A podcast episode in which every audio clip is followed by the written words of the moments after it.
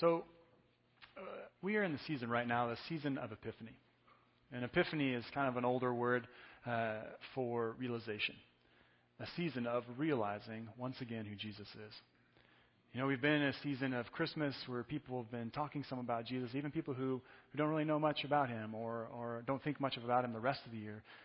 Then they've moved on. They're getting ready for Valentine's Day or other holidays. But as a church, as the people of God, we continue to come back and focus on Jesus, on who he is. Rick, do you have the, the slides for this morning? The uh, focusing back on who Jesus is. And some of you might be thinking to yourself, boy, how many times do we need to hear this? I mean, I've heard a lot of who Jesus is. And if you're anything like me, we need to hear it again and again. Because if you're anything like me, when you stop thinking about who Jesus is, you start to take him for granted. I start to think about how I can do things on my own. I start forgetting who Jesus is and what he's done for us. And I start thinking to myself, and I can start thinking, you know, maybe I've heard this all before about who Jesus is, that he's the Son of God, the Lamb of God. And I start to realize when we start having that attitude of, I've heard this before, we become like rocky soil. And it's hard for God to work in that. Rocky soil, we stop producing fruit, and weeds start to come up.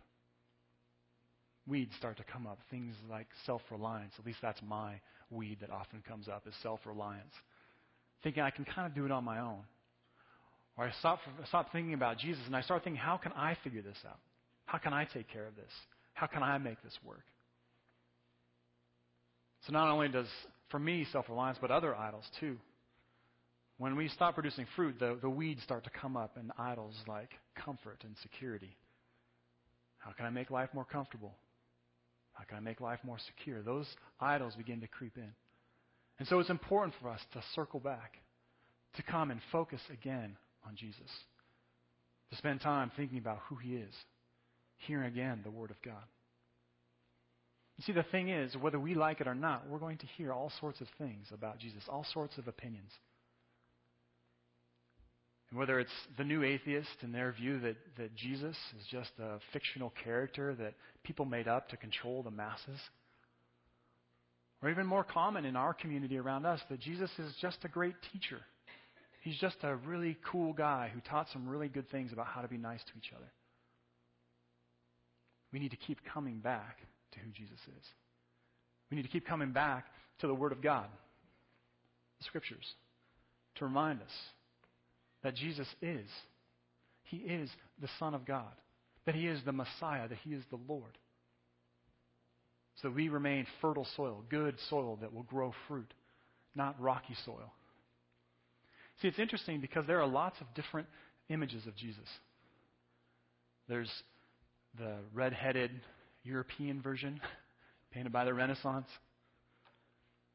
There's the Swedish Jesus. Looks kind of like Kevin Sorbo, like an actor. there's, there's Greek Orthodox Jesus. King Jesus. And there's also um, a contemporary buddy Jesus. Our culture has all sorts of different ideas of who Jesus is, and they put these pictures forward. But we want to get back to Jesus. This is actually, this painting is by Akiane uh, Kramarik. The amazing thing is, is that she, well, a few amazing things. She painted this painting when she was eight years old. And it was, she painted it from visions that she had as a young girl, I think, when she was four and five. Now, we might think, oh, she probably, you know, saw pictures of Jesus when she went to church. Well, actually, both of her parents are self described atheists. She didn't grow up going to church. You know, she had this vision, and she painted this painting. Now, that's interesting in of itself. But what kind of how I came across this painting was actually through a different story. A boy named Colton uh, Burpo, thank you. Colton Burpo. His father was a pastor in the Midwest, and Colton is, many of you know the story or that, that movie, Heaven is for Real. Colton is the little boy who died and went to heaven and saw Jesus. And there's this part, and actually Tracy read the book, and she says, and in, the movie you see it too, where, where the dad, um, Todd, right? I think his name was Todd. He would say, you know, son, you know, is this him? And his son would say, no, that's not him. It's not quite like, it doesn't look like that. Or and they play this game where they keep showing him pictures after picture. And then finally one day he comes across this picture and he said, Dad, that's him. That's him. And I think how amazing it is that it's children the children who are teaching us, an eight year old girl who paints this painting, and a little boy who's gone to heaven and comes back and says, Dad, that's him. We need to keep coming back to who Jesus is. When we understand who Jesus is, that begins to shape who we are as people. So there's lots of different versions, but we need to keep coming back to Jesus. So this morning we're going to hear the Word of God. We're going to be reading from John's Gospel. And we're going to be reading from the part where John the Baptist, I know it's a bit confusing, but John the Baptist, not John the Evangelist, but John the Baptist, who writes and ta- or speaks and talks about who Jesus, he testifies. So if you want to open your Bibles to John chapter 1, verse 29 to 34, or also if you'd like to just look on this white sheet in your bulletin, it's here as well.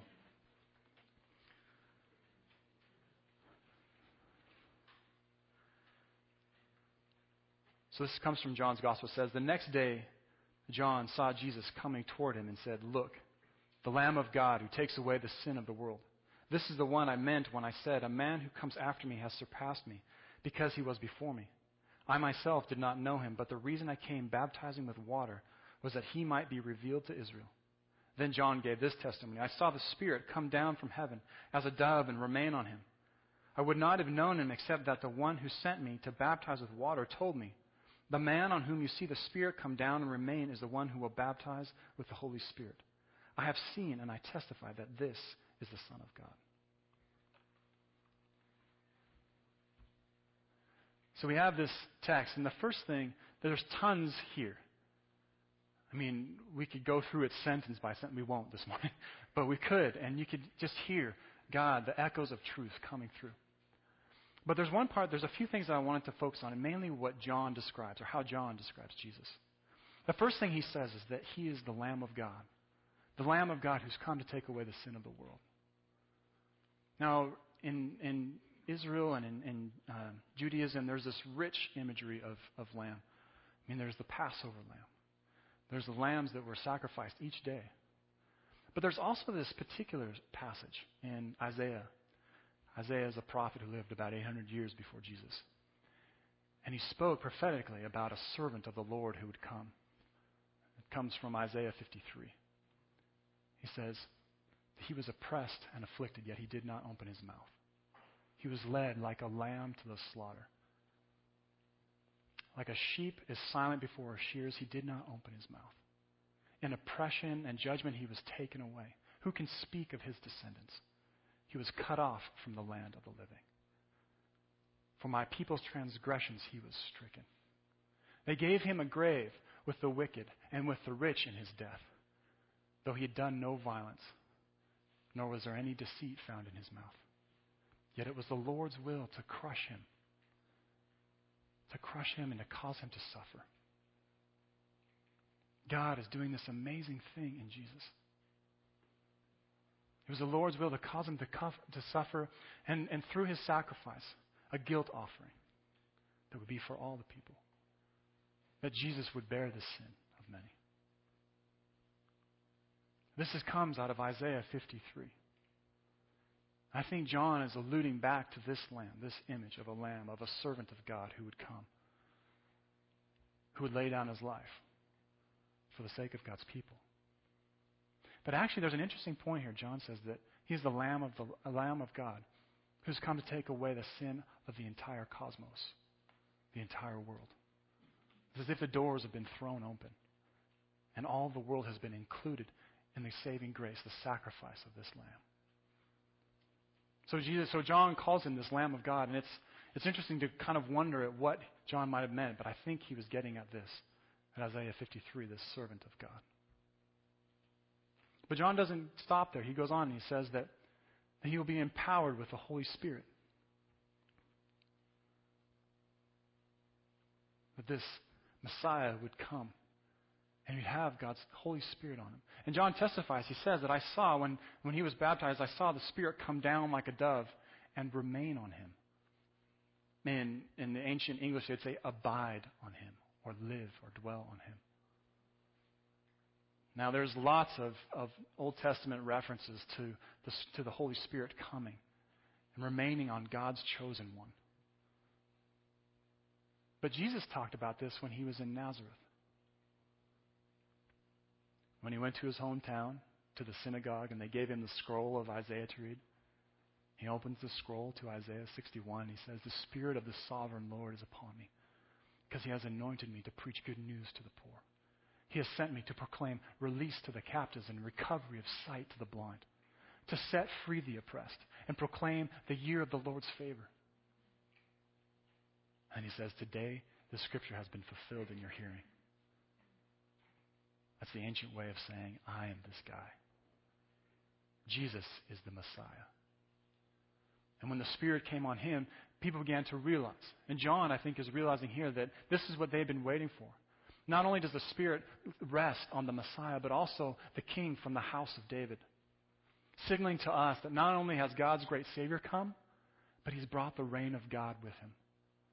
The kingdom of God has come with him. So Jesus is this Lamb of God, but he's also been empowered by God's Holy Spirit.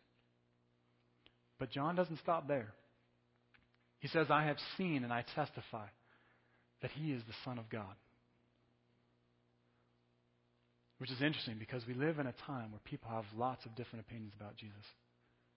I mean, if you ask a Muslim, often they will say he was a, he was a prophet. Maybe they'll say that. Or if you ask people kind of more new age, they will say oh, he was a great teacher, a wise teacher who taught us how to, how to be kind to one another, but not really God. Or you'll talk with someone else. Uh, uh, I have friends who are Mormon or, or Jehovah's Witness, and they'll say, you know, he was a great man and God saved us through him, but he wasn't actually God. I've got to tell you, if Jesus is not God, then we are still dead in our sin. Because it takes God to do what Jesus did, to save us. So we hear this John saying, I testify that Jesus is the Son of God, fully God fully human, but also fully God. See, in the church in the early years, in the third and fourth century, there was a there was the church kind of split into two groups. There were those who said Jesus was God and human, and there was another part who said Jesus couldn't be both. He must be one or the other. And they chose thinking that Jesus, Jesus was probably more human, that he wasn't actually God. And the church had debates and debates, and then we hear finally these creeds came out the pastors or the bishops would get together and they'd say, We have to talk about this. And so they made these creeds, and creed actually means this is what I believe or I believe this. And we say it every uh, time we have communion. We say, I believe in the Father Almighty, creator of heaven and earth. Well, they created a couple different creeds each time to kind of deal with dirt, with certain heresies that were cropping up. And they made this, this creed, or the edition that came at Nicene and at Constantinople in 381. Sorry, this is getting a little bit detailed. but it goes like this it says, I believe in one God the Father Almighty, creator of heaven and earth, and everything invisible and visible. And I believe in one Lord, Jesus Christ, who is begotten from the Father. God from God, light from light, truly God from truly God, begotten and not made, and of one substance with the Father trying to make it perfectly clear, crystal clear, that Jesus is God. We have God the Father, and Jesus is God the Son, who has come with God the Spirit. It's important for us to keep remembering that because we live in a time where people are happy to say that Jesus was a good man, but not God. That Jesus was really interesting, wise teacher, but not really God. You see, the thing is, when we say that Jesus isn't God, then that gives us some room to not have to follow him. Because if we say that Jesus is God, that changes everything for us. Because then we have to follow him. Or it'd be crazy not to. John comes testifying that Jesus is the Lamb of God, that Jesus is the one whom the Spirit dwelt on, that Jesus is the one who is the Son of God. You with me? See, the thing is, I know most of you agree with this. It's what we've been reading and, and talking about as a church, uh, as a church for thousands of years, but us as a group uh, for a long time. The real question comes is, what do we do with this? How do we work this out in our lives, right? How does the reality that Jesus is the Lamb of God, that Jesus is empowered by the Spirit, that Jesus is the Son of God, how do these things work out in our life? Well, there's lots of ways, and I know you're creative, but I want to offer at least three. The first thing I want to say is that um, the first thing we can do is we can rejoice. We can rejoice because we've been reconciled to God the Father. Through Jesus' life, through his death, through his resurrection, Jesus' death on the cross, we have been reconciled.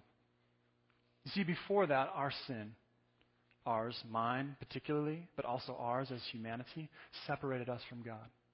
Because God is holy and just. And He can't just sort of turn a blind eye and act like it didn't happen. That's not justice. God is holy. And He needed some way to reconcile us to Him. All the things that we've done, the times when, the, when our greed gets the best of us, when our anger explodes, when we're selfish, or those things that we've done in our life, the things we look back and we wish we could change, the things we regret, the things we don't even like to talk about or think about. God had to do something about those. And through Jesus, they are forgiven. When we're honest about what has happened in our lives, the things we are, that we have done, this is good news for us. I know we live in a time where people want to say, you know, I'm not that bad. I'm a good person. We want to deny that we've done anything wrong, but the scriptures say that even the best person is in no way capable of, of being righteous before God. That we need Jesus. And because of him, we are forgiven. We have been forgiven. We've been given a new life in him. Paul was writing to the church in Corinth and he said, God made him who had no sin to be sin for us, that we who are filled with sin might be the righteousness of God. Jesus reconciled us to our Father in heaven, gave us this new life, this hope, gave us life more full, and showed us how to live as members of His kingdom. So we begin by rejoicing. Rejoicing because we have been reconciled, because Jesus is the Lamb of God who takes away the sin of the world. So rejoice. The other thing I'd suggest, if I can, is that we also remember remember that we've been filled with the Holy Spirit. John talks about it that Jesus was, the Holy Spirit remained on him, but he said a few times that this one comes, I baptize with water. Me speaking for John here. I baptize with water, but Jesus, this one who comes after me, he will baptize with the Holy Spirit. Jesus baptized us and has filled us with the Holy Spirit. So not only has he forgiven us and removed our sinfulness, but he's filled us with God's Holy Spirit. God's Holy Spirit that, that signals to us that we are in the new covenant, that the new age has begun, that the year of the Lord's favor has begun with Jesus. And we receive this Holy Spirit who guides our lives if we will listen. This Holy Spirit who reveals to us more and more who Jesus is. This Holy Spirit who comforts us when things are difficult, when our heart is broken. And this Holy Spirit who convicts us when we are proud and we need correcting we can remember that God has filled us with His Holy Spirit. The last thing I would suggest is that we be reassured, is that we rest assured. Because Jesus is this Son of God. If he were just another man, even a great man, then the whole thing would be a sham. But because he is the Son of God, that changes everything. That means that everything is true. That he is the Lamb of God. That he is the one on whom the Spirit dwells. That he is the Messiah whom God has sent.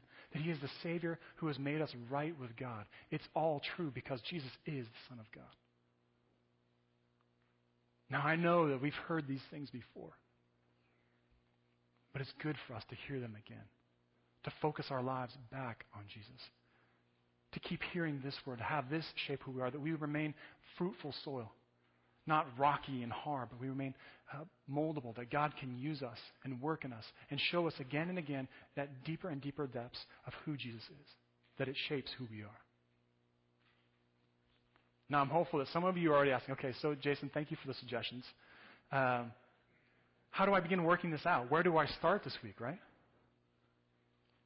Well, this week, I want you to do two things. Two things. I want you to begin by praising God. Praise God. Whatever that looks like for you. If that means serving someone because that brings you joy, if that means just kneeling and praying and giving God thanks, if that means dancing or singing or having a big meal with lots of friends over to celebrate, find some way to praise God this week. Praise God for what He's done. Praise God that Jesus is the Lamb of God who's taken away the sin of the cosmos. Praise God that Jesus is the one whom the Spirit dwelt on, has filled us with His Holy Spirit. Praise God that Jesus is the Son of God and that all of this is true and we are a new people because of it. Praise God for this. The second thing I want you to do is pray. Pray for our community, for the people in our community who don't realize this yet, for the people in our community who are living lives that are broken, who are alone, who've been abused, who are addicted. Pray for them that they would realize this amazing news. That regardless of all the different ideas that they've heard about Jesus, that they would hear the truth about him. That he is the Messiah, that he is our Lord, that he is the Son of God. And as you pray about this, I can't wait to hear this week about how the Holy Spirit will work through you what you'll see God doing in the people's lives He'll begin to change. Amen.